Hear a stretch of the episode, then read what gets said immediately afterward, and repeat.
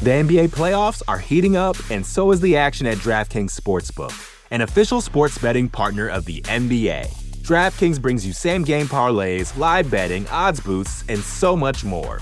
You can download the DraftKings Sportsbook app now and use code VOXMMA. That's code VOXMMA for new customers to get 150 in bonus bets when you bet just 5 bucks. Only on DraftKings. The crown is yours. Gambling problem? Call 1 800 Gambler. Or in West Virginia, visit 1 800 Gambler.net. In New York, call 877 8 HOPE NY or text HOPE NY 467 369. In Connecticut, help is available for problem gambling. Call 888 789 7777 or visit ccpg.org. Please play responsibly. On behalf of Boot Hill Casino and Resort in Kansas, 21 and over. Age varies by jurisdiction. Void in Ontario. Bonus bets expire 168 hours after issuance. See dkng.co slash bball for eligibility eligibility and deposit restrictions, terms, and responsible gaming resources. You know how to book flights and hotels. All you're missing is a tool to help you plan that unbelievable travel experience. That's why you need Viator. Book guided tours, excursions, and more in one place. There are over 300,000 travel experiences to choose from, so you can find something for everyone. And Viator offers free cancellation and 24 7 customer support for worry free travel. Download the Viator app now and use code Viator10 for 10% off your first booking in the app. Find travel experiences for you. Do more with Viator. You're listening to the Vox Media Podcast Network.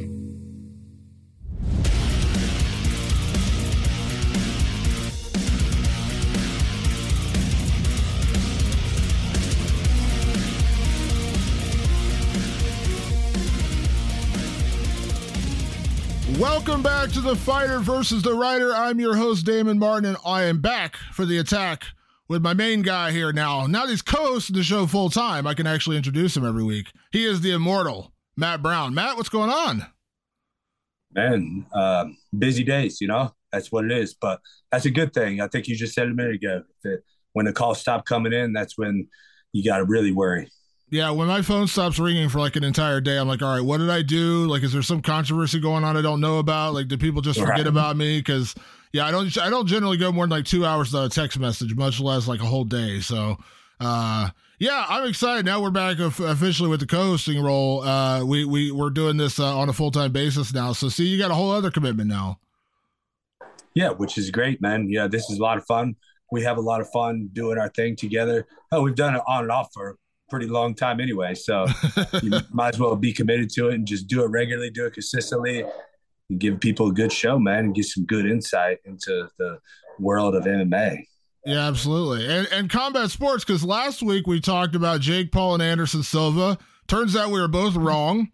Uh, we both picked Anderson, but I will say this: if you go back and listen to the episode last week, you and I both said we picked Anderson, but we were 100% saying it depended on how Anderson fought. And guess what? Anderson did exactly what we said we were worried about, where he was taking rounds off a little bit. He was playing around a little bit. Now, let me be clear.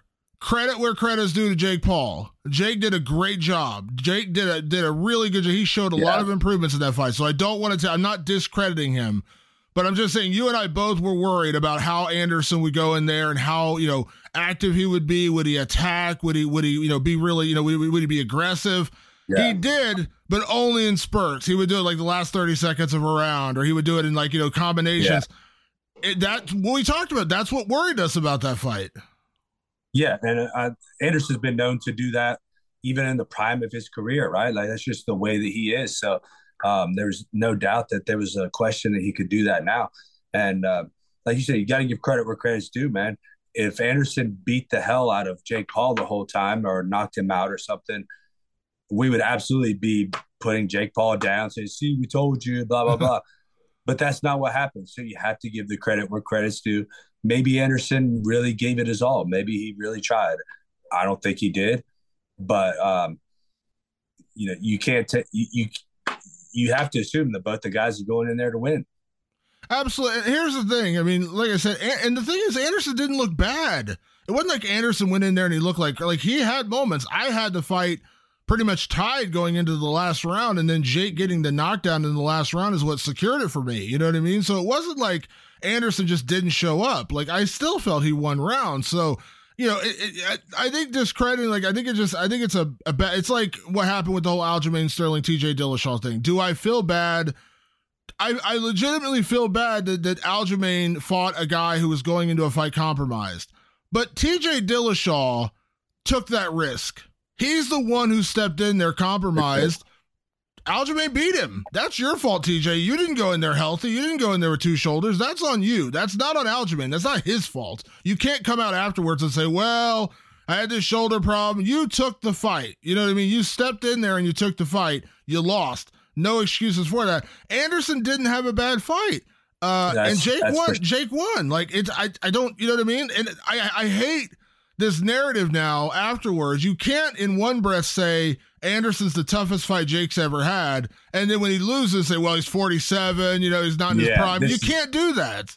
Yeah, that's the exact same point I was going to come up with, man. That's the exact same thing. And and look, the fact is, if you look at the vast majority of pro boxers' careers, you know, I don't want to jump, I don't want to pump up Jake Paul too much here, but he's fought tougher guys than 99% of pro boxers in their first four fights. You know, regardless of whether these guys are real boxers or not, you know, most guys' first four pro fights outside of, you know, like the Lomachenkos of the world and guys like that, they're not fighting world class athletes. Tyron Woodley, the um, the basketball player, Ben, even Ben Askren, Anderson Silva, these guys are world class athletes. You can't take that away from Jake Paul. Yeah, it's crazy too because I someone said that to me on uh, on uh, on Facebook. I think it was. They said something about like how many how many high level boxers has Jake Paul fought, and I said Canelo Alvarez in his first six fights, his opponents had a combined record of five nine and one and one opponent had three wins. So that was like the majority of the guys he fought with wins. Okay. Now, Canelo, yeah. that's not that, by the way, that's not to discredit Canelo. That's just pointing out boxers don't, you don't generally fight a good boxer until like your 15th pro fight in boxing. Right. Now, again, there are exceptions to the rule. Lomachenko is probably, you know, the golden one. I, Anthony Joshua, a little bit coming out of the Olympics, he fought a little higher level competition. But hmm. generally speaking, the best boxers in the world are beating I mean, come on now. They're picking people out of a crowd at like a state fair to step in the ring and fight yeah, these guys and just get demolished. That's exactly. So, and, and and with all with all respect, you know, again to these guys, like Jake Paul didn't have an amateur career either. You know, and which is what has really surprised me. And where again, you got to give the credit where credit's due. You got to show the respect where he has earned it. Where he has earned it is when most guys that don't have the, the uh, this amount of experience um, yeah, that, that have the lack of experience like Jake Paul does, they don't perform under the lights like that, right? They they can they break down, you know. And, some of the the games Anderson was playing, and I mean, you're going against freaking Anderson Silva in your what fourth or fifth uh, pro boxing match, like that's you know with the millions of eyes on you, that's to be respected. And, and let's not forget, Jake doesn't come from an athletic background. He wrestled for like half a season in high school, and that's yeah. it. It's not like he's coming from like I did karate or I did, you know, kickboxing or I come from what he's not an athlete by trade. Like he didn't grow yeah. up like he got he got famous doing vines and t- and uh, YouTube videos when he was like a sophomore in high school that was the end of any athleticism. He started making money and being famous off that because yeah. Logan, Logan, now Logan Paul, his older brother, was a legit wrestler here in Ohio. He was a fifth place finisher in the state finals in wrestling, and you and I both know how good wrestling is in Ohio. So L- Logan was a legit athlete. Jake wasn't. Jake is doing all this like within the last like three years. He's learned how to be a boxer. Okay, that to me is as impressive as anything because it's not like he grew up like a lot of boxers do where they're boxing in golden gloves and junior golden gloves and doing stuff like when they're 12 13 years old you know what i mean like he didn't do that he's not a natural yeah. athlete so the yes. fact that he's going out there and knocking out Tyron Woodley, going eight rounds with a legitimate legend, and that, again, that bugs me because one of the things we talked about, Matt, was Anderson's looked good. Since he left the UFC, he looked rejuvenated. He, I mean, he beat Julio Cesar Chavez Jr. He mm-hmm. knocked out Tito Ortiz. And again, I know Tito's what it is, but he still knocked him out. In, he knocked him out like 40 seconds, which is what we expected what him to do. He, to do. Yeah, and he beat. You can't. It drives me crazy though. It's like okay, we all talk about how great Anderson looked, and he looked like he's rejuvenated, looked like he's happy, he's having a great time. He just got beat. He got beat. That's all yeah. there is to it. There's yeah. no shame in that. Jake Paul just had a good night yeah, and I'm I'm glad that we're on the same page on this. It wouldn't end up coming on here just having an argument uh, versus you know, I guess it is fighter versus writer, right? We could be arguing about you know when we say ah Harrison's old, whatever. But we have to remember, like you were just talking about, what did we talk about before the fight? We did not expect Jake Paul to win this fight. No, I don't. You know, again, you know, me and you had talked about it. we said, look, you know, it's going to be really up to Anderson whether he, Anderson wins this fight. I don't know if Anderson was at his best, but Jake fucking beat him, man. You got to yeah. give that credit to him, you know? Now the big question is what's next with Jake, right? That's the question now. He did it. He beat Anderson Silva. That's to be commendable. We respect it. We know you're legit now. That's the way I see it, right? You, you earn the respect. You're legit. I still don't really care. You know, I mean, you're still like just a, a mid level boxer at best to me. But where do you go from here?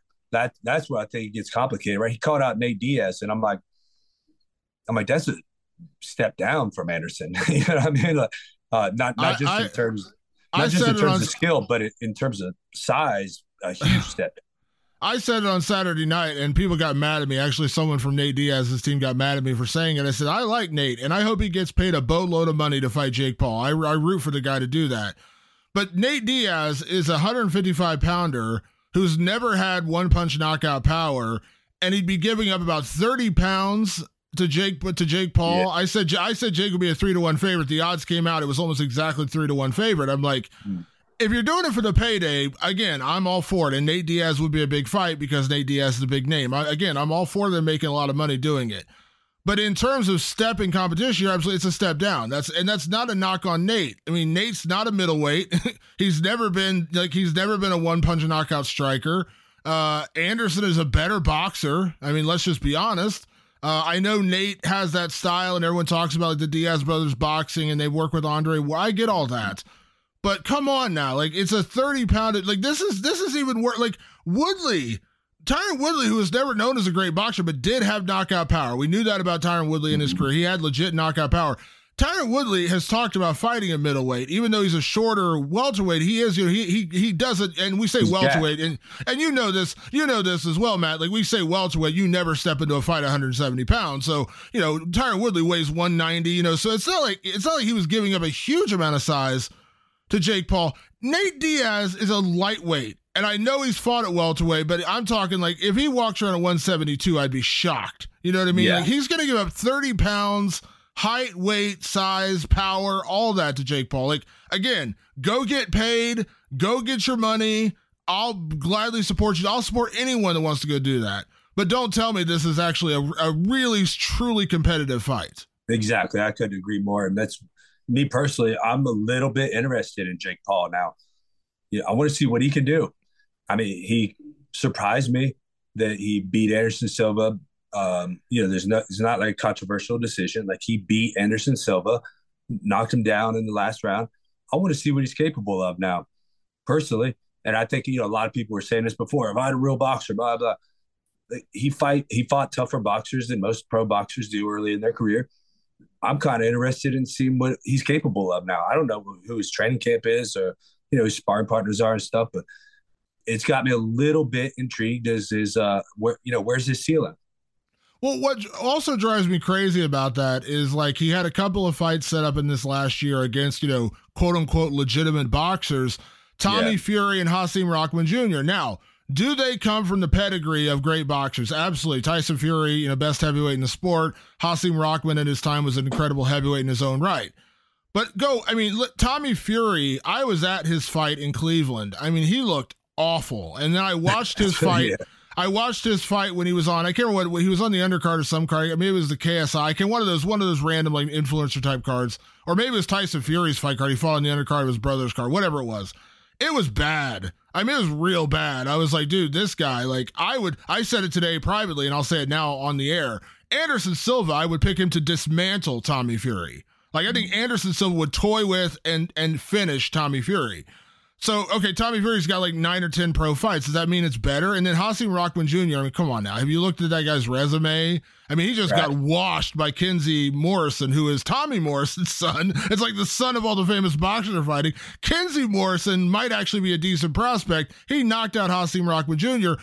Would those have been tougher? I mean, Rahman maybe because Rockman had a little bit of size, but like, you're gonna tell me Tommy Fury is really a tougher matchup than Anderson Silva? I would, I would, I laugh at that idea. Well, fa- all, all fairness to Jake Paul, people tell him he needs to fight real boxers. Those guys are real boxers. They're dedicated professionals that I don't know. They probably make a living doing this, right? So, hey, Jake have you seen Tommy? Have you seen Tommy Fury fight? Uh, I've never watched, but I've heard you're not the first person to tell me how terrible he looked, so I can only guess. Um, and, and, you know, again, I don't have to watch to make my own decision, but when I look at um, uh, Tyson Fury, I mean, he doesn't look like he's doing anything special other than, you know, some of his defensive work and, you know, for a heavyweight, some of the stuff, the way he moves. But, you know, he's kind of an awkward guy himself. So, um, I don't know if maybe the, uh, Tommy's that way, but it just works for him. I don't even know Tommy's record or anything. You know, I, I mean, I he's like he's like I think he's like eight and zero or nine and zero, and his yeah, he's so he in, hasn't he, lost yet. So, but he's so in that he's in that he's in that classic boxer thing where his opponents are all like zero and two, one and three. Yeah, like yeah, he's doing the, he's doing the actual typical boxer thing where his record's padded because he's fighting you know low level guys who probably shouldn't be. I mean, he fought Anthony Taylor. UFC mixed martial arts guy Anthony Pretty Boy Taylor, the guy who was training with Jake for a while. He had okay. like he had like a foot of height on him. Like Anthony Taylor's like barely a welterweight. Like he's a short guy. And it was, I mean, it was a four round fight. I think it was a four round fight in Cleveland. It was bad. I mean, it was a real bad fight. Did Tommy win? Sure, he won. But like he didn't hurt him. He didn't knock him down. This is a guy, if he was actually as good as he should be, he should have wiped the floor with Anthony Taylor. He didn't. Anthony Taylor stuck around, made it every round. It wasn't really competitive, but it wasn't a good fight either. Like, it was just like he did enough to win. You know, he did just enough to yeah. win and got out of there. I mean, dude, like I just I mean and, seen, and, on that on that note with the the way the boxers do that, you know, a lot of people call it padding the record, but a lot of it the other side of that is they're just getting experience. You know, this is where yeah. MMA fighters make a huge mistake. I think constantly. I made the same mistake when I was coming up because this is the culture of MMA. These guys have five, six, ten amateur fights. At you know, ten is a lot of amateur fights for these MMA guys. And then you know they go in, they start. I mean, how many you know five and zero oh or ten and zero oh guys do you see in the UFC fighting world class guys? I mean, it's a mistake. Like these, what they do, what they're doing in boxing usually you know, they'll find a guy that they know is beatable, but they also see something in him that's going to test that uh, their fighter. Right? Like maybe he's just got a good jab. Okay, let's see how our guy does against a guy with a good jab. You know, and if he can get past that jab, then you know he's going to win the fight. You know, but he does have that one thing um, that's going to give him some problems. Or, or sometimes they'll, you know, they'll go up against a guy that's like, you know, he's a, a good boxer, but he's just uh, or, or, not a good boxer, but just really tough and gritty. That was a, Edgar Berlanga just fought a guy like that uh, a few months ago, right? Edgar looked terrible, right? And we were like, most of us, if anybody that follows boxing was watching, you know, a lot of people were like, oh, that's all this hype on Edgar's. Uh, maybe not all that, right? He had, I don't know if, how much you know about Edgar Berlanga, but uh, you know, had a lot of hype behind him, and then, you know, so that that's what they're doing. They're putting specific tests for specific reasons and th- you just don't see that in MMA.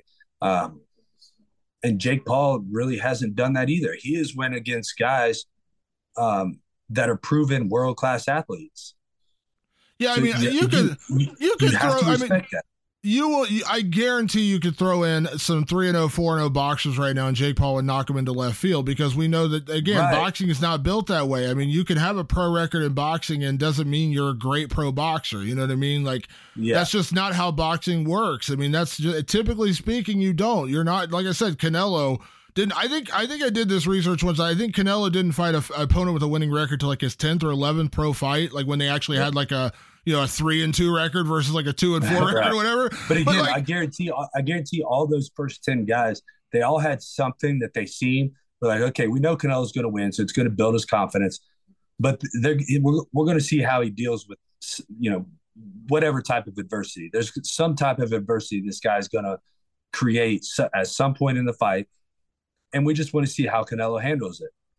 Yeah. And listen, like I would right now, like I said, I would pick Tyron Woodley to beat a lot of pro boxers if you just want to throw out just random pro boxers totally, with you know, yeah. no no resume. And and I just said I I would 100 percent right now I put money on Anderson Silva beating Tommy Fury. I would 100 percent put money down on him beating Tommy Fury. Um, it, there's a there's a culture of just again, you know, Jake is a is a real polarizing guy. And you know, I, but see the difference. I remember back in the day when we when our when our old podcast went viral, we talked about CM Punk coming in the UFC, and you went off on CM Punk, made Sports Center, all these things. Um, the di- the difference is is that while CM Punk took a shortcut, and by the way, I've talked to CM Punk, so I like CM. By the way, I've talked to him, interviewed him a couple times. Seems like I mean, I always had a good conversation. He is a legitimate fan, and I give him credit for that. He's a legit mixed martial arts fan. The problem is being a fan does not make you a legitimate fighter. I've been a fan yeah. of mixed martial arts for 20 years. Ain't no chance, way, or form I'm stepping into the cage to do battle with anybody because I'm not that dude. I'm just not. Jake Paul, yes.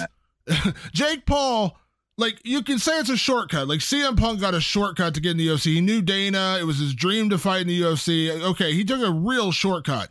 Yes, Jake is taking a shortcut because he's famous. He's got a he's got a fan base and he's he's doing it. But at the same time, like he's just out there making money and he's having fights and he's and he is getting tougher competition and there's just like this stigma to because Jake Paul is Jake Paul and you don't have to like Jake Paul. I don't care if you like him or not. You can hate the guy. I don't really care. But you can't discredit and say he's not he's not taking a risk and not getting tougher fights. Now, if he fights Nate Diaz, I think that actually would be a step down from Anderson Silva. Exactly you know, but eh, again, he's going to get paid a boatload of money and it's going to do a bunch of pay per view buys, listen, I, I, mean, I think it's hilarious that Floyd Mayweather's fighting, you know, a social influencer in Dubai or whatever, and we know it's there's no risk. And he's, if he's going to make a couple three million dollars from it, whatever, I don't care. Um, yes, it would be a step down to fight Nate Diaz, but hey, if they're going to make a boatload of money in doing it, I'm not going to stop them from doing it. For sure, for sure, yeah. And and again, you know, I think the forgotten part too is. Uh, you know these boxers coming up fighting these um, non-winning record guys, these kind of journeymen or whatever. These guys they know they're going to beat. They're doing that in front of crowds of 100 or 200 people. Jake Paul, you have to respect the fact that he's doing it in front of the fucking world. yeah. You know, like if he puts a, a lot on the line, like his repu, you know, maybe not his reputation. I don't know. Like when you have the lights on you, you're the main event you're putting on the show you're you're putting your balls on the line man. Like there's something to be said for that and he handles it well. He fucking handles it well you know and and with all that he's going in and again you know he's he fought anderson silva. He didn't fight some you know 0 and 8 scrub that, that he knows exactly how to beat. And he did you know in a main event pay-per-view his own show in front of millions of people in an arena there's dude, if you've anybody's ever any fighter that's ever walked out to an arena for a cage fight understands how intense that can be. Yeah. So with Jake Paul doing it, you have to you have to stamp some respect on that. Absolutely. Also, did you? I'm sure you, you probably didn't see this because I didn't see it until just a little bit ago. Did you see this conspiracy theory that's floating around now that uh, Anderson took a dive in the last round because people are trying to break. It's so hilarious. It's like watching JFK and they're breaking down video footage, like saying that Jake didn't really connect with the punch in the eighth round that knocked him down. They're like, it's a phantom punch. He went down, he threw the fight. And I'm like, okay. I was like, we're in a, we're in a digital, we're in a media era now where everyone's got phones, everyone's got like, there's a billion views of that fight from different angles watch the replay. He got clipped. Like the idea that Anderson Silva was going to take a dive to Jake Paul, I, it is hilariously stupid. Like that's how far people will go to try to discredit Jake Paul. Like, okay, again, hate him all you want, but don't go down that like fixed fight angle because we hear that all the time. Matt, we heard in the UFC when someone people don't like wins or loses it's controversial. Oh, they fit. They did. They they they died. They took a dive. No, they didn't take a dive. Right, right. He got caught. Like he got caught with a punch, and he was off balance. I mean, I don't think it was like a clean, huge knockdown, but he got clipped. He went down. He got back up. Fight continued. Made it to the final bell. I don't know. It's hilarious to me the excuses people will make to discredit somebody in a fight. Yeah, I'm I'm with you. Uh, I, I didn't really you know observe it that close or looking at conspiracy theories or anything, but you know whatever. Maybe maybe he did take a dive. Who cares? He still beat him, so you know we still seen a whole fight. So whatever. Maybe maybe, maybe that's true he'll get exposed later. So you know what I mean? Like you can't do that forever, right? So yeah, uh, I don't think it did happen, but uh, and and I think you know just like we had talked about before the uh, the fight, you know, it came down to Anderson, and I didn't see where uh, Anderson really cared. You know, he's getting a big payday. He's 47 years old. He's you know a legend amongst legends in the UFC. He's had his title runs. Like you know, th- there's, you know, the, the old saying, right? Like it's hard to get up and, and, go run when you're sleeping on silk sheets, you know, and Anderson's not hungry for this. There, there's no doubt about it, right? Like he, he's not hungry to fight Jake Paul. So we, you know, you can, you can, you can give that to uh, Anderson. You know, you can make that argument, but everybody wants to just turn and say, "Oh, it was a dive" or whatever. Well, it probably wasn't. Hmm. and if, and and if you're just going to make an unfounded comment on that, then you're just an idiot. You know, yeah. like you said, there's fucking cameras everywhere. Like, it's not an easy thing to accomplish. I remember they did the same thing with the Tyrone Woodley fight, right? Like with him like dropping his glove, or you gave him some kind of uh signal uh, or something. yeah, gave him a little signal to knock me out now or something. Like, you know, I don't buy it, and you know, but we're also in this world of social media and the age we're in. I think you would agree with this is like, you know, we're also getting everybody's opinions. We get to oh, actually yeah. see everybody's opinions, and you just realize how dumb the fucking world is, right? like, like there's a lot of dumb people out there. And when before social media, when we were kids, we got the stupidity of like the 20 people around us now we get it from the 20 million people around us and yeah you realize like oh those 20 people are actually smarter than most of these other people right yeah dude like people the, say people say some really stupid things like i said i i it drove me crazy last week with the whole aljamain sterling thing when everyone's like you didn't beat a healthy TJ Dillashaw, you didn't deserve the win, blah blah blah. And I'm like, what did Aljamain do wrong? Like, what did he do wrong? He went in right. there and won a fight. Like, it's not on him that his opponent came in there compromised. And to TJ's credit, like he actually said afterwards, he said, like, I fought with this injury before and I won with it. Um, you know, all this kind of thing. So it just drives me crazy. Like I, I, I dislike the fact that TJ went in there knowing that he was, you know, physically compromised, yeah. but that's not on Aljamain. That's not his fault. Uh-huh. You know what I mean? Like if you go in with a fracture in your leg and your leg breaks, guess what? That's not your opponent's fault. That's your fault. Your fault for going in there with a fractured and, leg and I could see some criticism if it goes to a close split decision. Yeah. You know what I mean? Then you're like, oh, Aljamain, you almost lost to a guy or a controversial decision. You almost lost this guy that has a, a torn shoulder and shouldn't even have been in there fighting.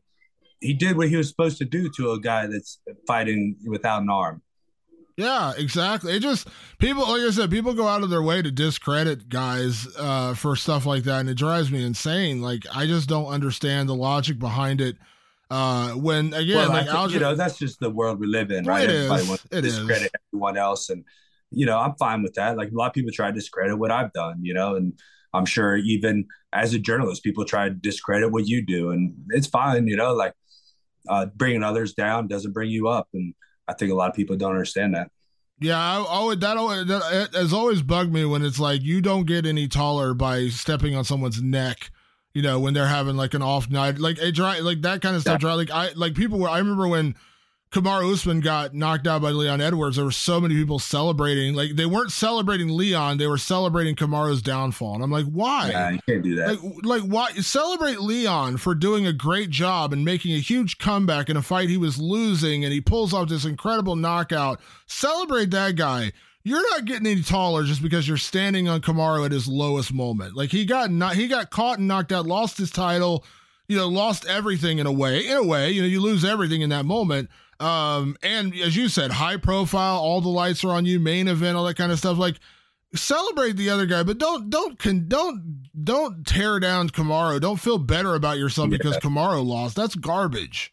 And Kamaru was dominating the fight other than the first round. He you know, Leon, I mean, how much credit can you give this guy? I mean, this guy did an amazing job. You know, only guy to ever take down Kamaru Osman, however you say it, Usman. you know, um, did great in the first round. Ended up getting down all the rest of the rounds, and then comes back and finds a way to win. I mean, you just got to. I don't see how you bring try to bring Usman down on any of that. I mean, just Usman fought almost a perfect fight, and Leon landed the perfect shot. You know, I mean, like this is the game of inches that we play. Yeah, absolutely. That fight was also at altitude, which you know you saw that that night, man. It messed with everybody. I'm trying. Have you fought? I know you trained in Colorado. Did you ever fight in Colorado? Did you ever fight in altitude? I've never fought in altitude. I don't think. Dude, it sucks. Every time, every time I talk to a fighter who does, they're like, "Oh my god, it's awful. It's the worst thing ever." I, I always kind of forget Salt Lake City was actually at altitude. We always talk about Denver at altitude because you lived and trained yeah. in Denver. But uh, yep. yeah, man, like there, there's you notice a difference when you train. Yeah. Like your Dude, lungs. I, I, I remember when I drove the first time I ever drove to Colorado. I Went on a camping trip after my senior year of high school. We drove and we did like a two week camping trip. We went through Colorado, Wyoming, uh, South Dakota, all those areas out there. When you drive over the Rocky Mountains and you're like driving up and down in the Rocky Mountains, like dude, you feel it in your lungs just driving through there. Like you notice a difference in how you're breathing just being in that thin air. You know what I mean? Like I didn't think it was real. Now this is years ago, but I didn't think it was real. And I was like, oh my gosh, like it's a real thing. Like it actually does make a difference when you're at that kind of altitude. Even just driving, it makes a difference. You feel it in your lungs. Yeah, absolutely. And, and it gets worse um, throughout. They usually say like the first, I think, three or four days is actually the best time. And then when your body is actually trying to produce the red blood cells to catch up,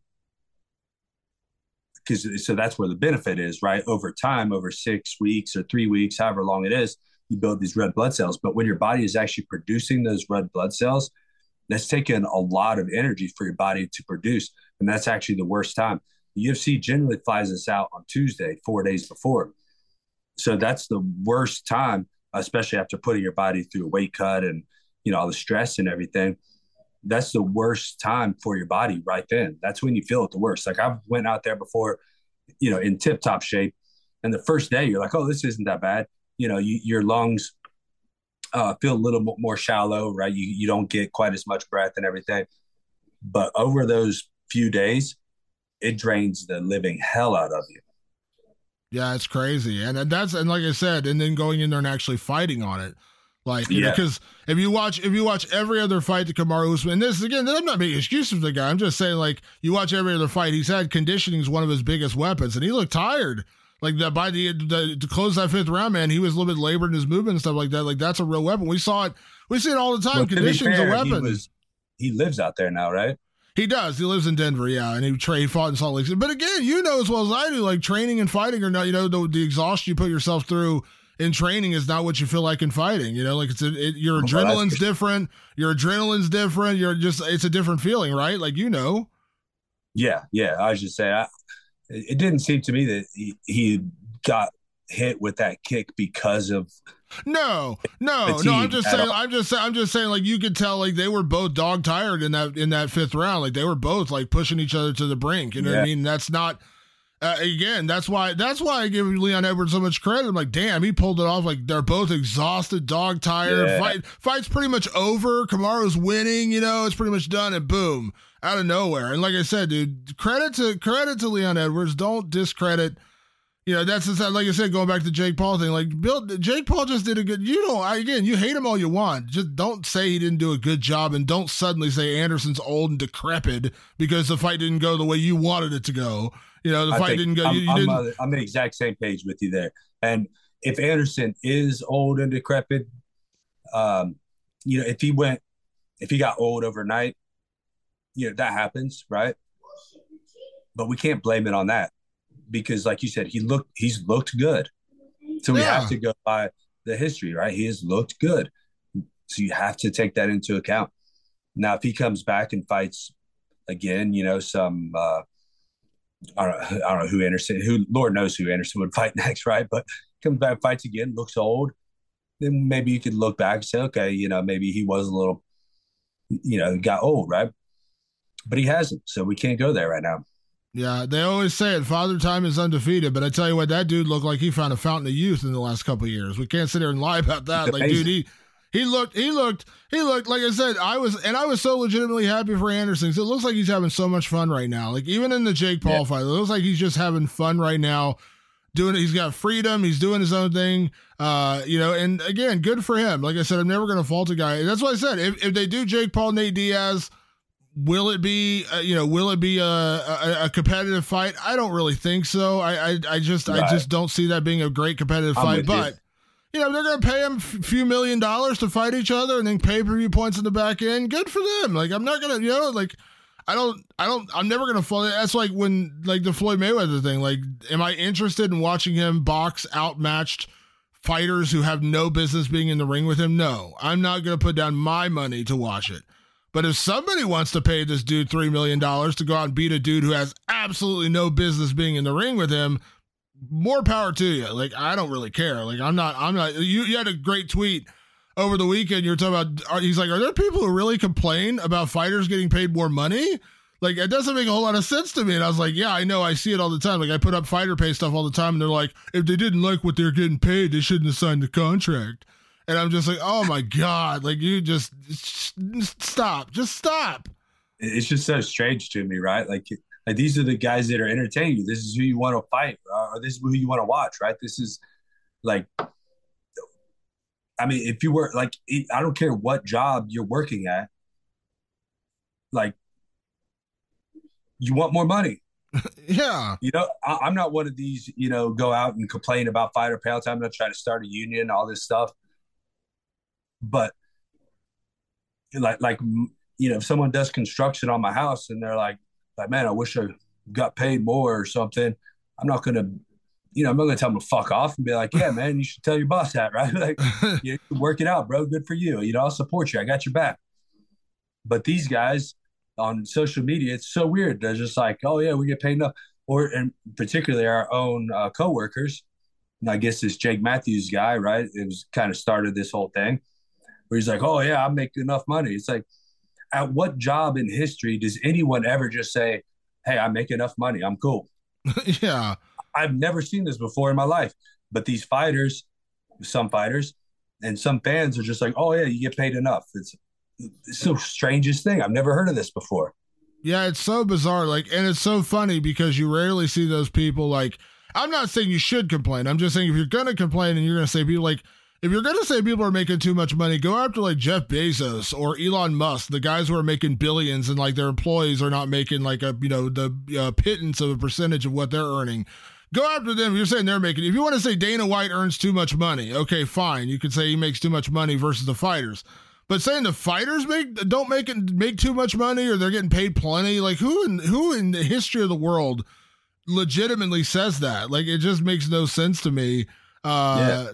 I, I hear yeah, that. I, mean, I, I, I, don't think I've ever heard anyone say like Dana makes too much money. You know, it's like, and I don't think he does. I mean, I, th- I think Dana's done a great job, and more power to him. You know, he's fucking brought this sport almost single handedly.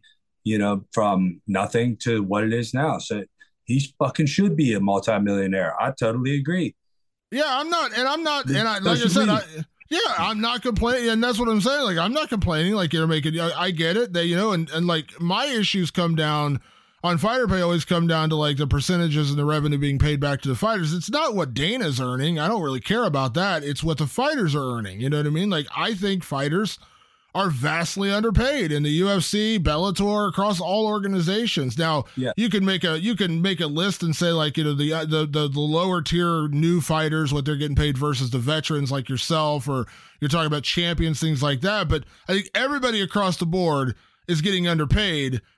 But complaining about that like it I I'll never cuz that's like that's like the people who complain to you would you would like let's say there, and I'm not knocking anyone's profession, by the way. I'm just picking something out of a hat and saying, like you mentioned, construction worker. The construction worker says, Matt, you're making too much money as a fighter. You shouldn't complain. You're making plenty of money. Would you? Would they care and turn to you, went to their foreman, and said, you know what, this Don guy, he's a piece of shit. He shouldn't be paid. He shouldn't be paid sixteen dollars an hour or twenty dollars an hour to work on my house. Screw this guy. Would he want right. that? No, of course he wouldn't want that. He wouldn't want you diminishing his work and telling him he should make less money. Like it's so crazy to me. And, and, I think that was that was one of the uh, one of the people I replied to on one of those tweets. I was like, you know, what's your job, bro? And uh, I can't remember what he said it was, and I was like, well, maybe I think you make too much money. Yeah. You know? It's like it's, it's just so strange, man. It just doesn't make any sense. But you know, and, and again, I'm, you know, what the, where I do agree is the when, when the people, maybe not totally agree, but you know, when these people they say, well, negotiate a better contract, and I'm like, you know, that's fair because you know, us as fighters, we're not good at negotiating contracts. It's certainly not our forte. I have not negotiated my contracts well, uh, you know, and and I want you know, put this out there as addendum to everything we're just saying. Like, you know, I've been happy with the amount of money that I've made, you know, and, um, you know, I'm part of the reason probably why we don't get paid more than we do. Because there's a million guys just like me that when they call us and they ask us to fight and they say, this is what you're getting paid, I say, okay, fuck yeah, I'm blessed to get to do this. And, and this is awesome. And, um, you know, us changing that paradigm eh, mentally is really what needs to, what would have to change for us to make more money. So there's, you know, that there is an argument to be said for that. So if someone comes at me and says that, I get that. If they just say, I don't know why you want more money, you get enough money. It's just the stupidest thing I've ever heard in my life. Yeah, yeah, it's one thing to say like you know, because and also and not to you know just to start out there as like a defense, like you only have so much wiggle room in negotiations with the UFC. Like if you went into the UFC tomorrow and you called Sean Shelby and you said, you know what, Sean, I want to fight, but I need three million. They're just, he's going to hang up the phone on you. Like they're just not getting right. out. And that's the problem. Like that's the bigger problem is like you can't that like you only have so much room in negotiation. You know what I mean? So, um, yeah, like I said, there's there's complaints you can make across the board, and you're absolutely right. Like you can say like fighters don't negotiate hard enough for better pay and things like that, and that's true because and you know as well as I do, if you say, "Hey, Sean, I want three million, and they're like, "Uh, no," there's gonna be some welterweight out there who will take sixty thousand dollars to go fight on yeah. UFC Fight Night, you know, ninety two at the Apex. Uh, and they're going to say, "Well, Matt, you're on the shelf. We got, you know, Joe, you know, Joe Johnson, who's going to step in here and fight for 40 grand and, and and and do it with a smile on his face you know what i mean and that's also fighters listen I I'm always for the I'm an advocate for the fighters, but you and I both know fighters do undercut each other sometimes. We had this we had this thing years ago with sponsorships. when when people talk about when people when people talk about sponsorships years ago, what what one guy will take five thousand dollars to wear a T-shirt. If there's another guy who will fight on that exact same card, yeah. two spots lower, and he'll do it for two thousand. Guess what? They're not getting five thousand dollars anymore. Exactly, and that's where I put my own, um, my own uh, experiences. Is where I could say, look, I'm part of that problem. I'm that guy that was willing to do it for less. I'm certainly a part of this problem. So again, you know, people want to say, you know, we should negotiate better. I agree. I should negotiate better. You know, uh, I've always been a simple, happy person, and you know that's not the way that um, that's not the way you make money. You know, um, I've learned, and um, with my businesses that I own, I do things very different. You know, I mean, so uh, you know, it's just a learning process. But the vast majority of fighters are young kids that have a dream. The UFC has built the the biggest brand in history for combat sports, and we have a dream for being in there. So we're willing to do it for anything. We dedicate our entire life to do it. You know, I don't know how hard do you think it would be to find these guys that would fight for free for the UFC? Oh, I mean, yeah. I, you know what I'm saying? Like if just to get in the UFC, if Dana called, went around, did a contender series and said, and said, look, you know, I'll, I'll let, you know, we'll do a lottery and one guy gets to fight for free in the UFC. Dude, there'd be a million people sign up, you know, like and half of it would be you know for uh, the potential monetary gain later, right? So maybe I'll, oh, maybe I'll win and get a big contract, right? It's kind of what the contender series is. These guys aren't making money doing that. And then the other half would be the guys that um, just simply want to be in the UFC. I don't, I don't know how many guys I've trained with throughout my life. They're up and comers, you know, kind of asking what their goal is or what their motivations are. They're like, oh, I just want one UFC fight, man. I just want to feel, see experience. I'm like, what are you talking about, bro? It's so it's strange to me, you know, but this is a common thing. It's like a status symbol. Absolutely. You know what I mean? It's it's like it's like being the it's like being a popular kid in high school and you went to you were the king of the prom or whatever. Like it's like you got in the UFC. Yeah. It's the wrong it's the wrong mentality. I because I, I used to say this to guys or girls when they get in the UFC, and I'd say congratulations on getting in the UFC. And I I've learned to kind of stop myself and say congrats on getting in. That's awesome, but the goal isn't to get to the UFC; it's to win in the UFC and to win a championship Absolutely. or whatever. You know what I mean? Like I had to re I had to retool my brain because for the longest time I was guilty of that. I would say to a fight, "Oh, congrats on your deal," and I do mean that. Like when you get a contract, like, congrats, but that's not the end goal. Just getting to the UFC should not be your goal. Like that's not a exactly. status symbol. You just just because you're wearing a pair of UFC shorts doesn't really mean that much in this day and age. Exactly, and and it's really once you get into the UFC, that means your journey has now begun. Now you have the potential to uh, make this your your whole life.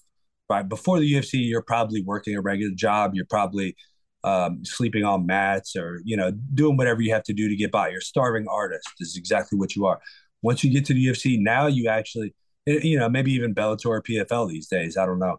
I don't really know how their contracts work, but the UFC certainly now you have the opportunity to make this your livelihood. You have opportunity to make this uh, a, hu- a huge thing for you. The sky is the limit. So um, when you know, I don't say congratulations on getting to the UFC either anymore, and I would say congratulations on the beginning of your journey. Yeah, now I, you know, I mean, like your journey, like all that other stuff was walking up to the mountain. Now you're at the base of the mountain. Yeah, I said an interview that that'll come out next week uh, ahead of UFC uh, 281, which we're going to preview next week. I know we're both very excited about that card. Had a conversation with Carla Esparza, the UFC strawweight champion, and I said, you know, I think it's 2,612 days between her title reigns. Like she won the first ever strawweight championship and she had to wait that long, that many years, like seven years or whatever it was to get a title again. And I said, like, that's such a remark. Like, if you want to model yourself after somebody, model yourself after somebody like Carlos Esparza, who, who was uh, champion, got knocked down, didn't fight for the title again for six, seven years, then went out and won it again. Like that's what you yeah. aspire to, not just getting to the UFC. Like aspire to be a veteran like Matt Brown who's been in there for years and and earns bonuses and, and is a is a fan favorite fighter. And every time Matt Brown fights, we're all like, oh my God, it's a Matt Brown fight. Aspire to that. Don't aspire to just get in the UFC because there are guys and girls who just want that logo on their shorts. And dude, guess what? You can go to yeah. the store and buy a pair of Reebok shorts or Venom, whatever the hell they are right. now, and buy or, a pair of shorts at that UFC. Uh, or, or, again, they think that's sort of the top of the mountain. They think they made it. they made it. Yeah, they made it, and it makes them feel so good, and that's great. You know, you should feel good because uh, that's a big, uh, a huge step up in your journey. But it's still just the beginning of your journey, you know. And the, we always say there's levels to this, and once you get to the UFC, your level, the levels change. Yeah, you know, the, absolutely. Uh, you know, the the guy that um, I think you know one of my fighters was figuring that out. AJ, you know, he just had a second UFC fight and lost both of them, and you know, I think that was something he figured out. Right? It's like these, there's levels in here, you know, and you can. Um, I tell all my fighters, I say, look, champions train like champions before they're champions, not after they're champions. You're not going to be a champion unless you're training like a champion beforehand.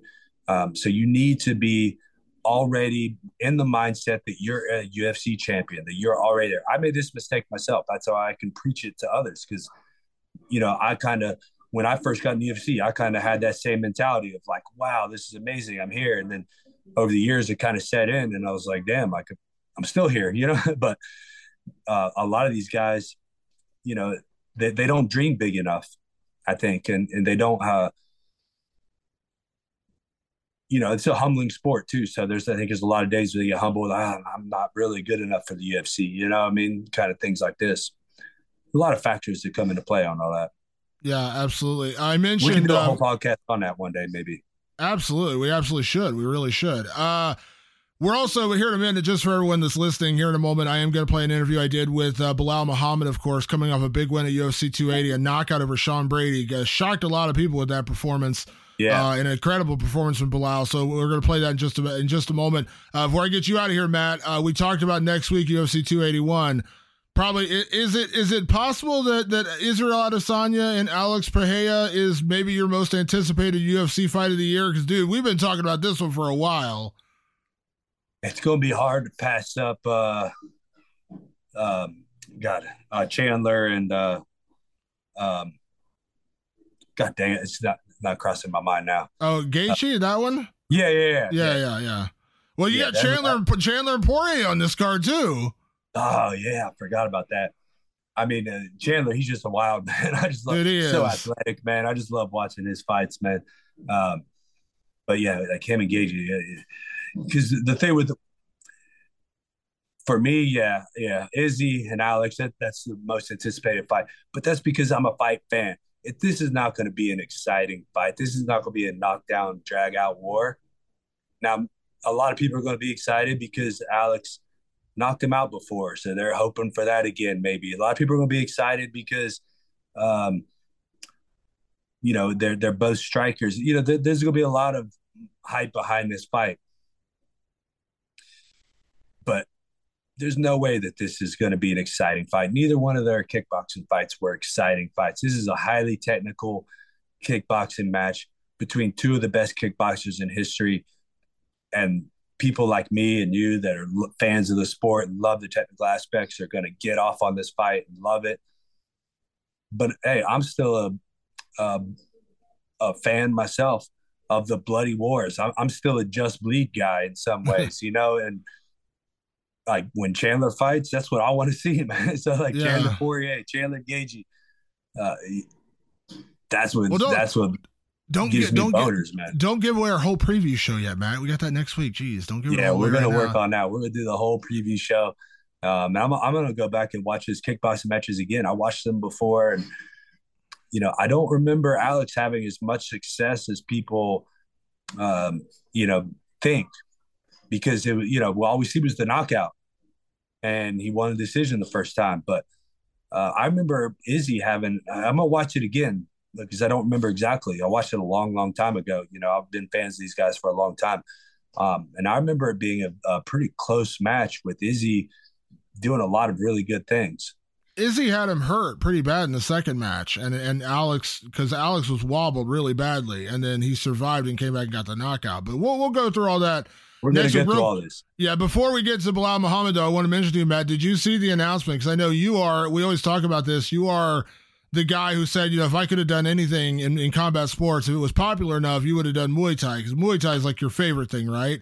Uh, did oh, you yeah. see the Did you see the announcement that Buakaw and Saenchai are going to be fighting in bare knuckle? Did you see this thing? Yeah, yeah, it's kind of comical, right?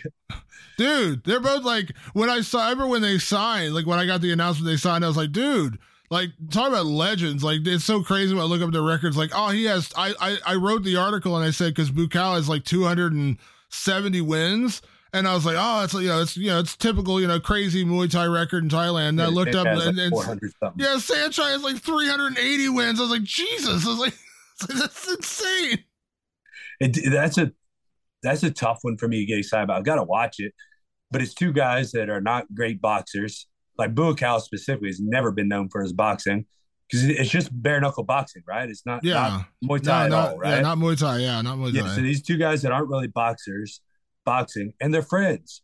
Like these guys have trained together for a long time. Like, they're good friends. They're, they're like actual friends. Like, are they going to try to hurt each other? Are they just going to play? You know what I mean? I don't know what they're going to do in here. Of course, we got to watch it. I, I'd watch anything those two guys do. But this yeah. is this is a very strange thing here. It is. It is. We'll talk more about that in the coming weeks. But right now, I do want to get to the interview with Belal Muhammad, of course, coming off a big win over Sean Brady. Uh, yep. Incredible performance, and uh, I think he, I think he proved a lot of doubters wrong with that one. So uh, here is my conversation with Belal Muhammad. The NBA playoffs are heating up, and so is the action at DraftKings Sportsbook, an official sports betting partner of the NBA. DraftKings brings you same-game parlays, live betting, odds boosts, and so much more. Don't miss out as the NBA postseason winds down. And new customers to DraftKings can bet 5 bucks to get 150 in bonus bets instantly. You can download the DraftKings Sportsbook app now and use code VOXMMA. That's code VOXMMA for new customers to get 150 in bonus bets when you bet just 5 bucks. Only on DraftKings. The crown is yours. Gambling problem? Call 1 800 Gambler. Or in West Virginia, visit 1 800 Gambler.net. In New York, call 877 8 HOPE NY or text HOPE NY 467 369. In Connecticut, help is available for problem gambling. Call 888 789 7777 or visit ccpg.org. Please play responsibly. On behalf of Boot Hill Casino and Resort in Kansas, 21 and over. Age varies by jurisdiction. Void in Ontario. Bonus bets expire 168 hours after issuance. See dkng.co slash bball for eligibility and deposit restrictions, terms, and responsible gaming resources. Vacations can be tricky. You already know how to book flights and hotels, but now the only thing you're missing is, you know, the actual travel experience. Because is it really a vacation if you're just sitting around like you would at home? You need a tool to get the most out of your time away. That's where Viator steps in. You can book guided tours, activities, excursions, and more in one place to make your trip truly unforgettable. Viator has over 300,000 travel experiences to choose from. Everything from simple tours to extreme adventures and all the niche, interesting stuff in between. So you can plan something that everyone you're traveling with will enjoy. Real traveler reviews give the inside scoop from people who already been on the experiences you're considering, so you can plan with confidence. Free cancellation helps you plan for the unexpected, and 24 7 customer support means you can travel worry free. Download the Viator app now and use code Viator10 for 10% off your first booking in the app. Find travel experiences for you. Do more with Viator. Coming off a huge win at UFC 280, and I'm officially adopting a new nickname for him. He has no longer remembered the name. He has now put some damn respect on this man's name. Belal Muhammad. Belal, welcome back. How are you? What's up, my brother? I like that nickname right there. I can I can see Bruce Buffer yelling that out. It sounds good. That was my that was my tweet right after the fight. I said, "Put some damn respect on this man's name. Congratulations on an amazing victory." And uh, man, I tell you what, you put quite an exclamation point on that fight. Uh, thank you, brother. I appreciate you. Yeah, um, the whole camp, we were just telling ourselves we have to go out there and, like you said, get some respect, earn some respect. It was one of those fights where I think uh, uh, we we talked before, like I didn't want this fight. I wanted something bigger. I wanted something uh, a bigger name, something that was going to give me one step away from a, a title fight. And uh, they ended up getting giving me this one. So I was like, all right, I have to go out there and I have to show the UFC my worth. And in front of those Abu Dhabi fans, in front of that crowd, that energy, I had to get a finish, and it came all all came true. I don't I don't think the UFC by any stretch of the imagination was trying to set you up for a loss. I don't think that at all. But but obviously you know, going from Vicente Luque, a guy who was, you know, ranked, I think, one ahead of you, and then going to a guy who was ranked several spots behind you, undefeated, had a little bit of hype behind him. You know, you were in a tough spot. You were in a low, you were in a, a high risk, low reward situation. And, and you had to go, and you heard all week, people were picking Sean Brady. He became the favorite, betting favorite leading into the fight. A lot of crazy stuff was going on. And then you go out there and knock him out in the second round, and you really took it to him. He couldn't take you down, and then you beat him on the feet, which a lot of people said, can Belal strike? Can you go out there and strike, you know, and do that kind of thing? Uh, again, anyone that doubted you, they got silenced on Saturday night. Uh, yeah, you know, exactly. I'm looking at it like hearing the, the people, the criticism and things like that. I'm looking at it like, man, why are these people, had they not watched my old fight? Did they not see my my past work. Like I've sat there and struck with Randy Brown. I've sat there and struck with Dhiego Lima. Like I go into every fight with a game plan, uh, and I go into every fight differently. Like I'm not gonna sit there and strike with Wonder Boy, who's 50 and 0 striker. Uh, I, I went there and I, I outstruck Luque and I took him down, obviously, but I still outstruck him on the feet. With this fight right here, I knew that I had the clear advantage on the feet, and I knew what I was going to be able to do to him on the feet. So I said, why would I want to even grapple with him where he's comfortable. And all of his fights he's had, it's always been that comfort level when it came to the ground. And I've gone with guys like that, wrestlers like that, where whether you take them down or they take you down, they're comfortable on the ground. So th- they're okay there. But if you put them on their back foot against the fence, make them uncomfortable, they're going to break. Like they had so many, uh, I think the PI did a test on him or something like that, where they, where they tested his CO2 level or something. And they said, oh man, Sean Brady hit the, the record for the best uh, cardio in the UFC or something like that. And people were like sending me that. I'm like, bro, that has nothing to do with anything. Where's your cardio when you're getting punched in the face? And that's what I showed this weekend. Absolutely. You know, it was also what I also loved about the performance was you actually made adjustments on the feet because early on Sean was was was getting he had a hook. He had one hook that was landing, you know, decently in that first round. You made the adjustment. He started missing that hook, and then you started hitting him when he was throwing the hook. I, I saw that adjustment you made mid fight. That to me was one of the most brilliant aspects of this fight because the one thing he was doing kind of well early, not only did you make an adjustment on, but then you made him pay for it with your striking. Can you walk me through that? Like, was that something you were seeing? Because he, he hit you a couple times with the hook, and then you made the adjustment to make him miss the hook, and then you were countering and hitting him when he threw the. I just, I loved, I loved the adjustment you made even in that first going into the second round.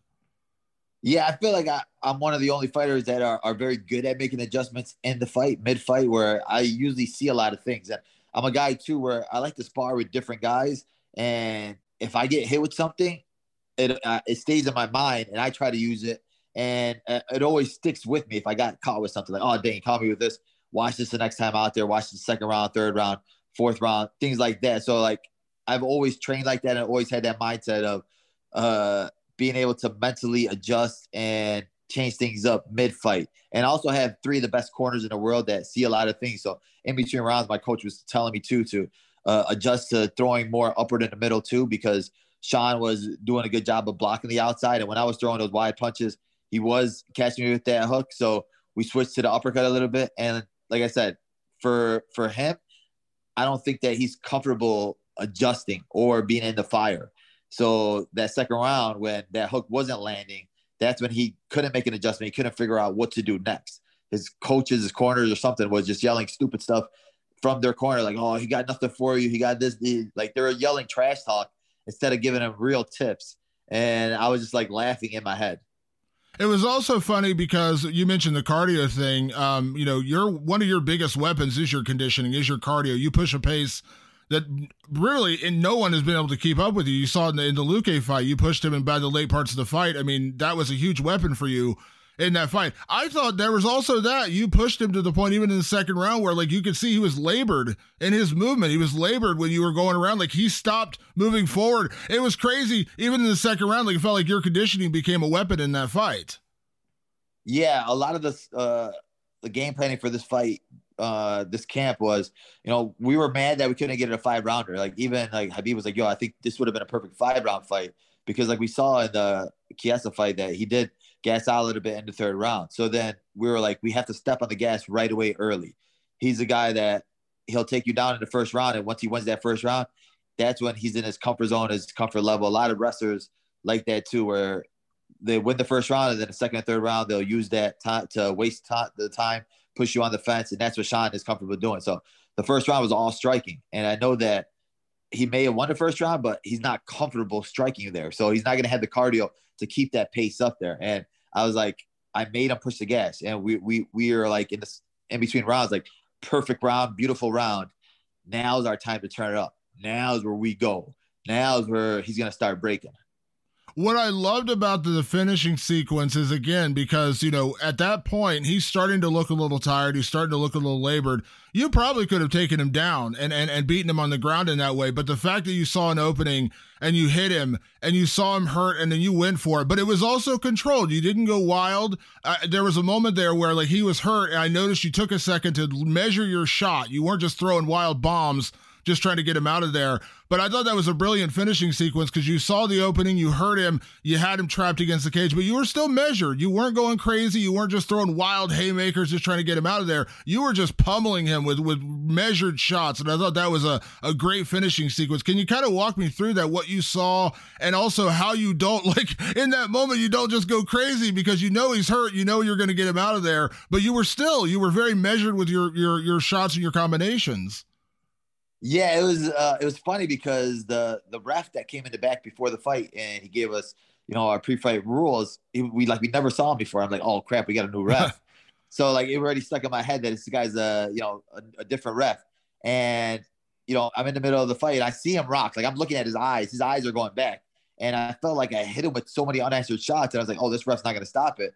So I'm like, I cannot blow my load here. I have to be smart with it and pick him right at the right moments because you see it all the time where guys would just throw a bunch of punches, then they'll look at the ref and hope that he stops it. I was like, I didn't want to do that. I wanted to make him pay for the words he was saying, the the oh at the press conference said, "Oh yeah, you never stopped anybody. You're not gonna stop me." LOL.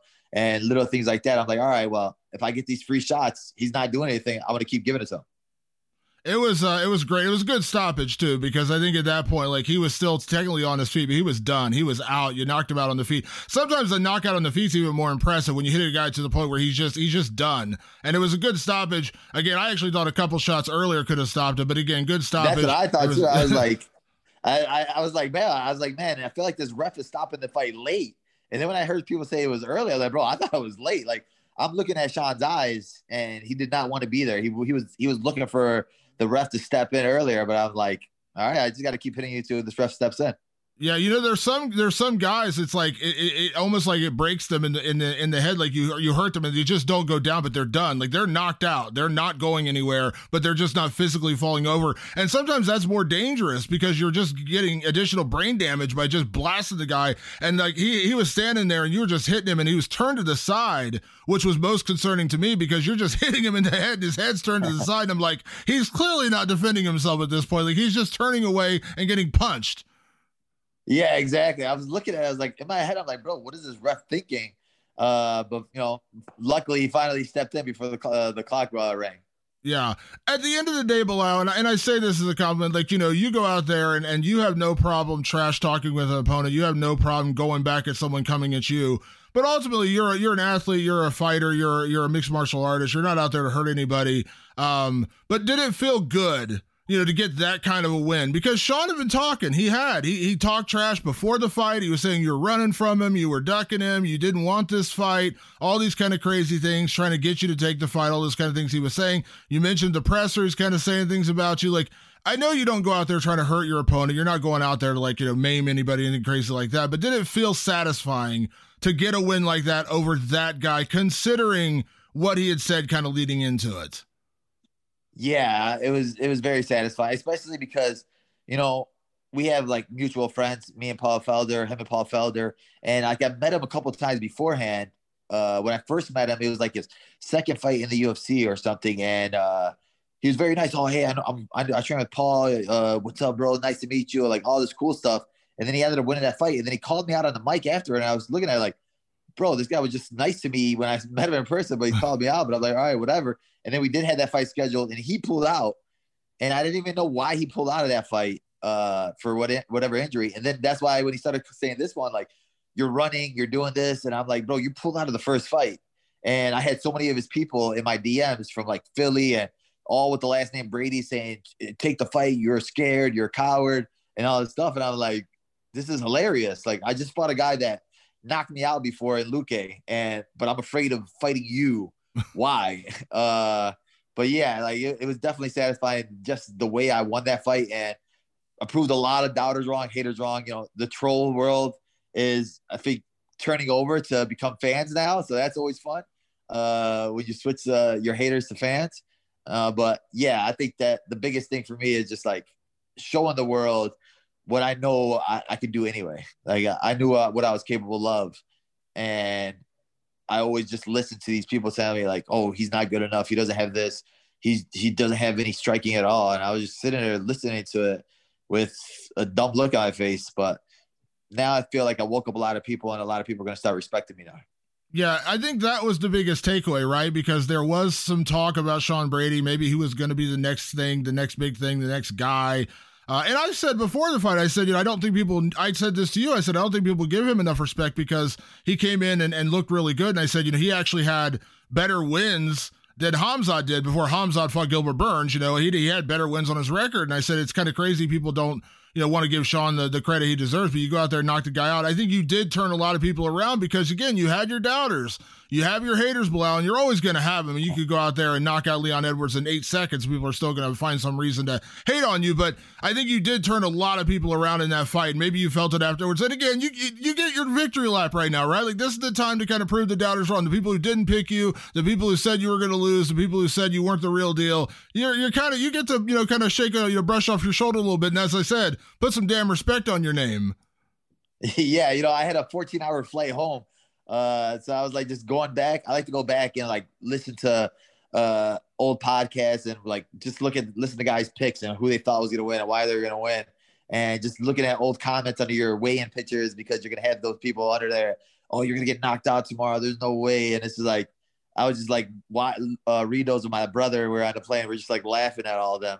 And I was like, I'm gonna respond to this person, but like, you know what? I'm not even gonna give it attention. I'm not even gonna get no energy.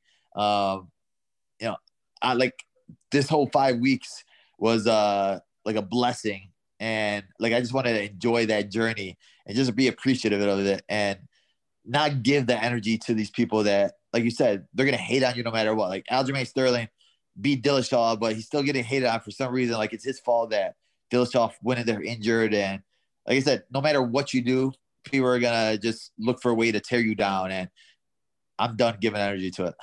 Absolutely. Well, just I listen. I'm just going to say I pat myself on the back. You can go back and listen to my preview show with Anthony Smith. We both picked you to win. Just I'm just saying, like just you know, just put it out there. Me and Anthony both picked you to win.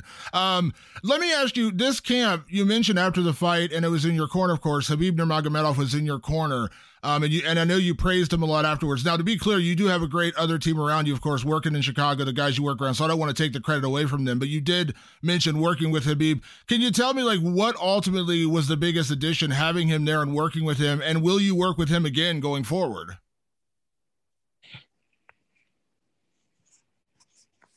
Oh, sorry. Yeah. Um, uh, bro, it was it was another level working with uh, those guys over there uh, being able to to train with the team, learn from who I consider the goat uh, of all fighting, and to be training side by side with who I think is the the best fighter in the UFC right now in Islam, and you know we're sparring, we're training, we're we're eating together, we're praying next to each other, we're driving in the same car together, so you get a more of a personal side from all these guys, and their their whole team is just a different level. Like when I first got there, it was just going with guys that you know a lot of people don't even know their names, not in the UFC, and I'm getting taken down.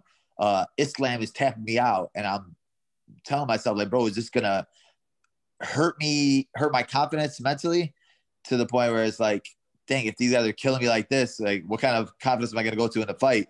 Uh, but it just leveled me up to a whole different level because I was like, the way they train so hard, there's nothing special about it. Like everybody's like, oh man, is there is there something different these guys are doing? It's just hard work. Like Khabib, as a coach, pushes you to different levels. We're, they're like our favorite day was when he'll be like, okay, rest.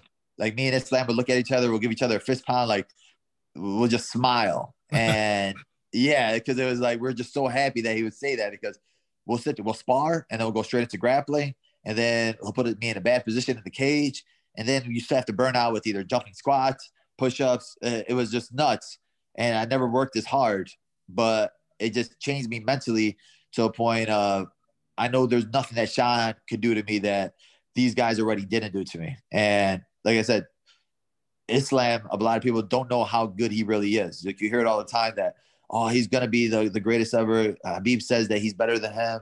And you know, people are just saying, oh, they're just blowing hot smoke. But no, dude is really good. He is he's literally the best guy I've ever trained with. His striking is another level. His ground game is another level, and his humbleness is a different level too. Because it's he's sitting there teaching me, and his fights is still the biggest fight of his career next week. And he's like, "Hey, do this like this," and show me how he got me down. It's like, bro, like why are you get? You don't have to do that right now. You you you know go rest because you you had the biggest fight of your career coming up. But he showed me a whole bunch of different things I learned so much from all of them, and uh, I'm just blessed to be able to do that. And you, like I said, growing, not really growing up because we are the same age, but like coming up in this fight game, he was a guy that I've looked up to. So now it's like gone around full circle that we're training next to him, and he's in my corner, and being in the locker room with him, just seeing their calmness in the locker room because like you, there's always that stress of what's gonna happen, or uh, like I don't want to lose, I don't want to lose, I don't want to lose but religiously and with them, like you see, it's God's plan no matter what. Like win or lose, it was for God had a reason for it. So they just like cemented it in your brain. So like we put the work in, all the work is already put in. Like we didn't cut any corners with anything.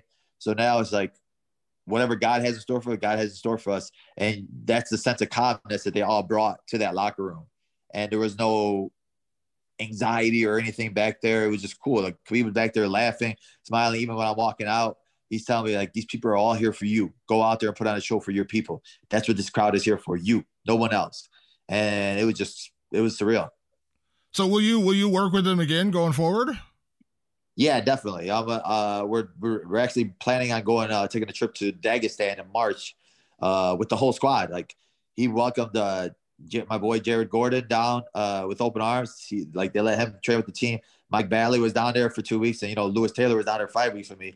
But yeah, they were like, yeah, anytime you want to come down, we got you. We'll take care of everything. So yeah, we're gonna try to get a whole team uh, down there in Dagestan in March.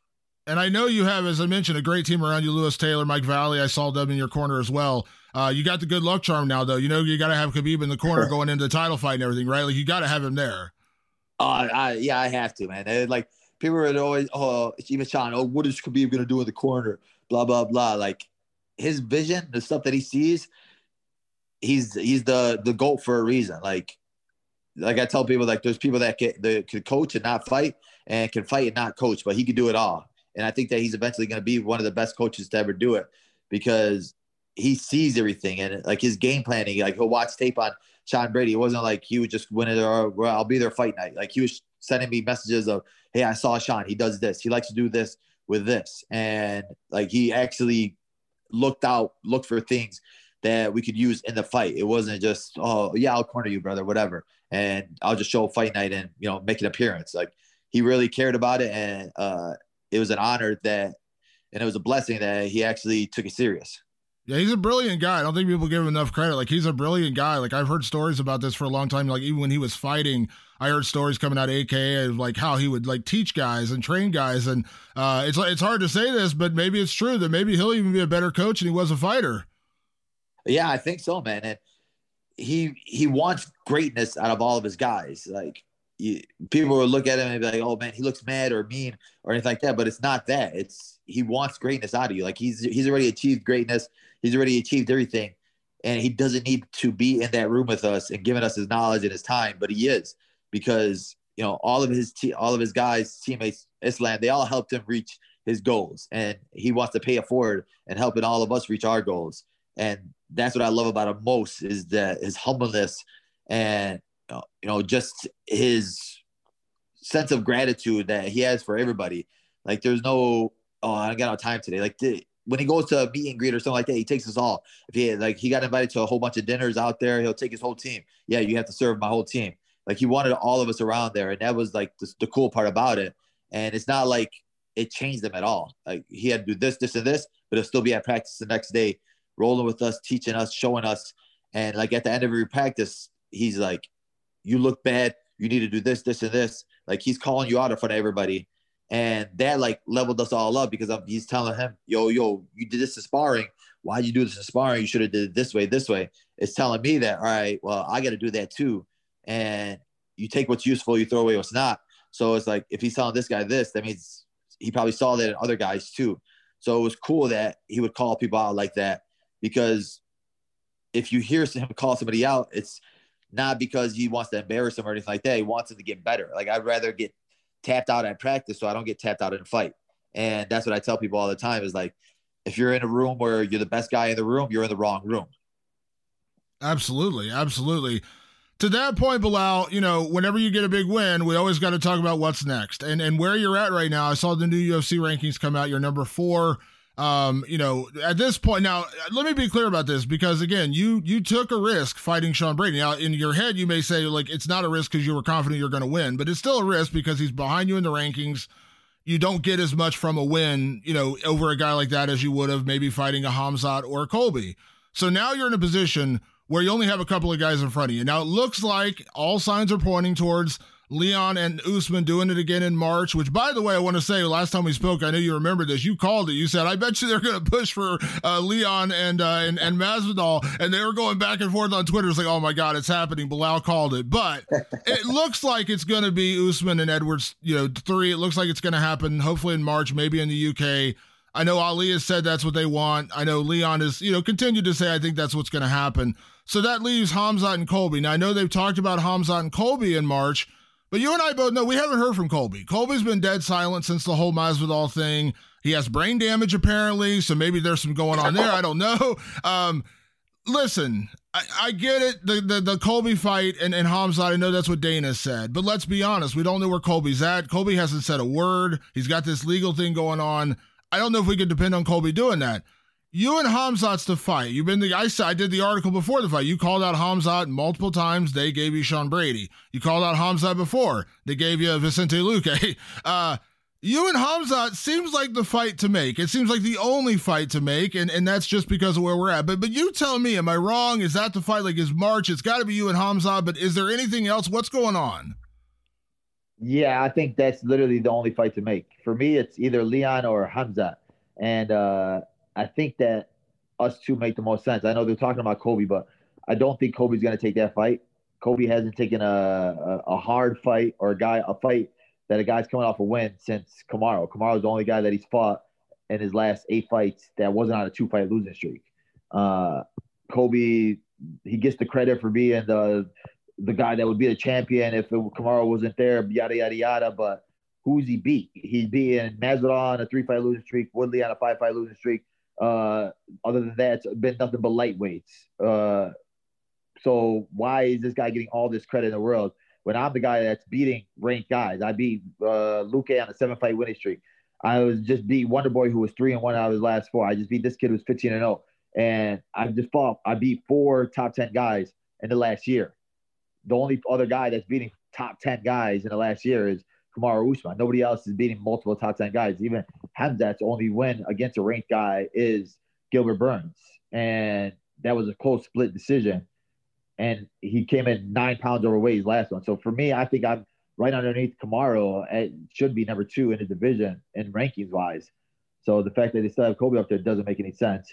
But yeah, I think if they're having that fight in London with uh, Leon and Kamaru, I want to be on that card. I think me and Khamzat make the most sense, and there's nobody else for me. Like I, I, I said it before this with this fight. I was like, I know if I beat Brady, I'm still gonna have to fight one more if I fight somebody else, I'm still gonna Khamzat's still gonna be in front of me. They're still gonna give him that just because his following and his uh, uh, his aura about him.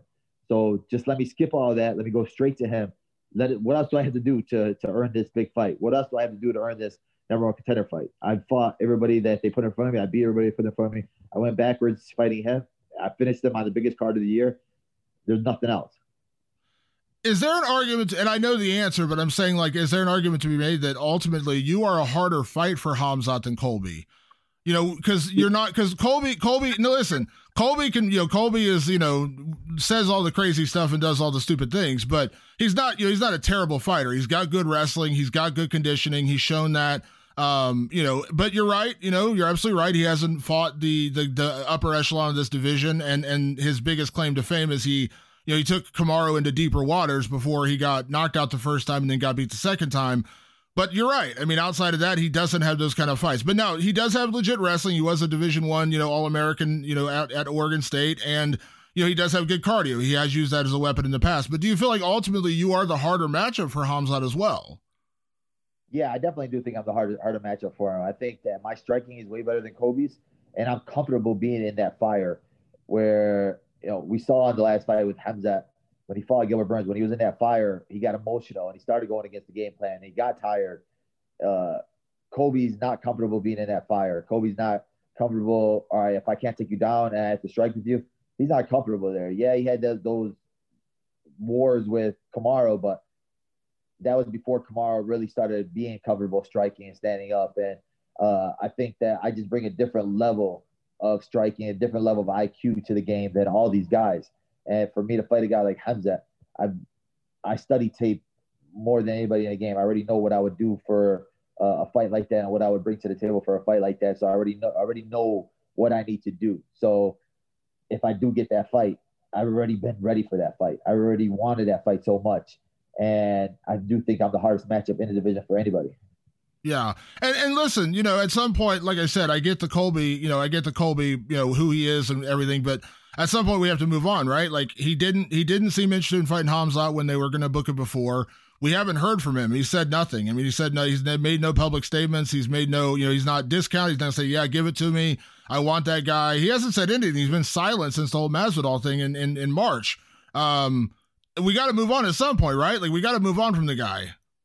Yeah, exactly. He hasn't he hasn't fought how long? I mean, why are you guys trying to push that one so hard? Because Colby's gonna say stupid things at a press conference because he's gonna dress dumb.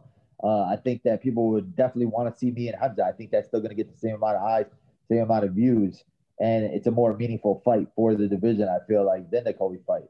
Yeah, Colby's gonna say some outlandish stuff. He's gonna get some clickbait out of it, but I don't think he's this pay per view draw that Conor McGregor is or Masvidal is. He's not that guy. So there's nothing to gain from really pushing that Colby fight.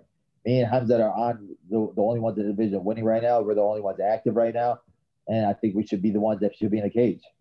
Is there any worry about a Hamza fight though, because of the weight thing, because of what happened with this last one? I know you said after the fight, I'll fight him at 179, but ultimately you're a welterweight. You want the welterweight title.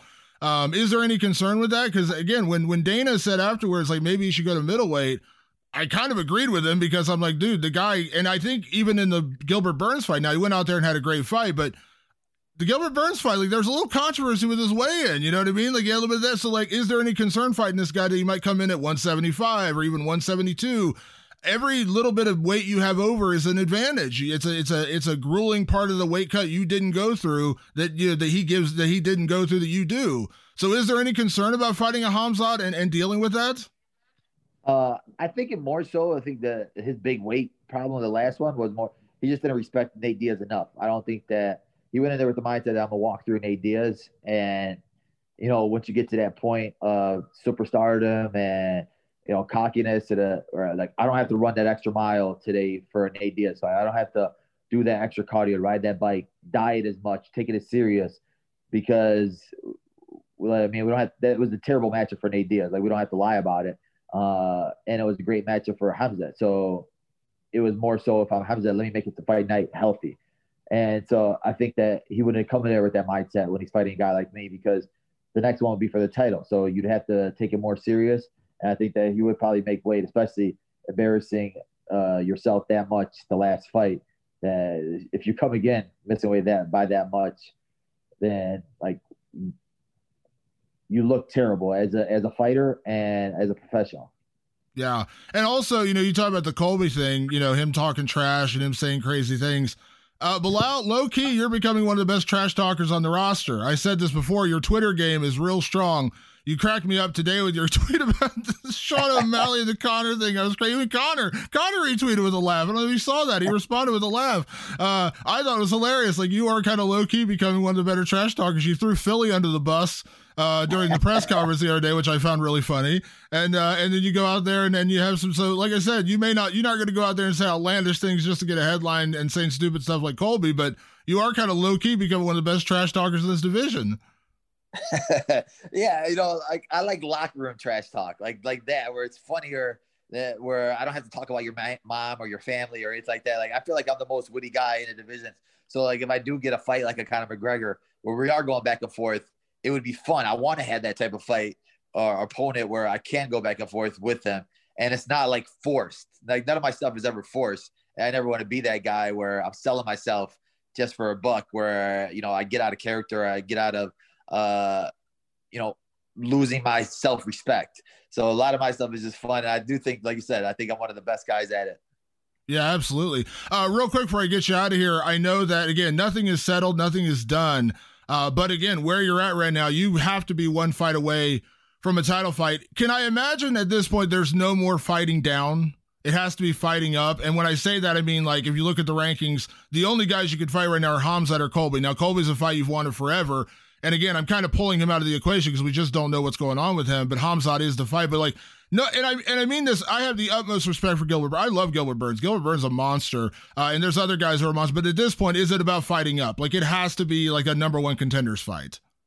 Yeah, for sure. I I do think that I earned it. Like you said, I, I took this fight and uh, I didn't have to, so I feel like the hope the UFC rewards me for it.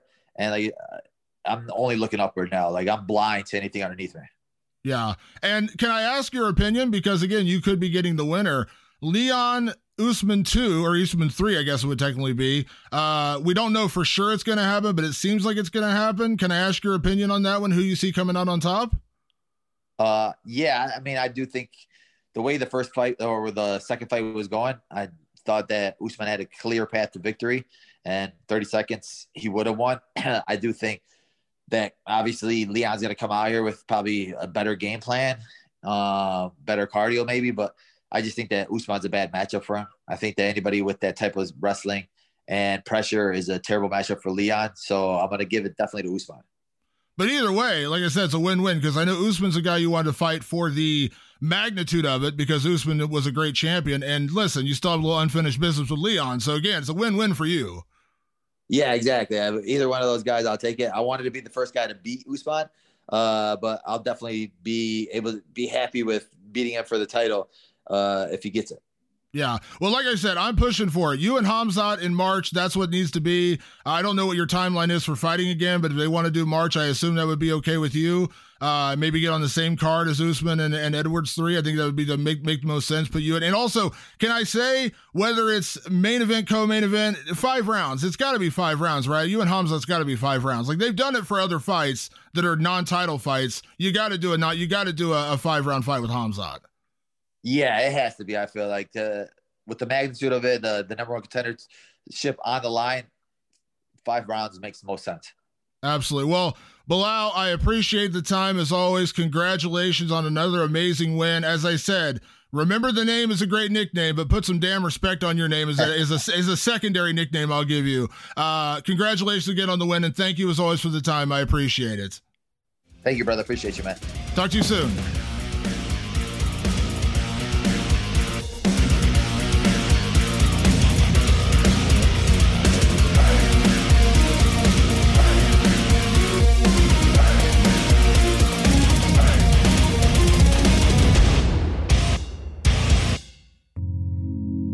Vox Media Podcast Network.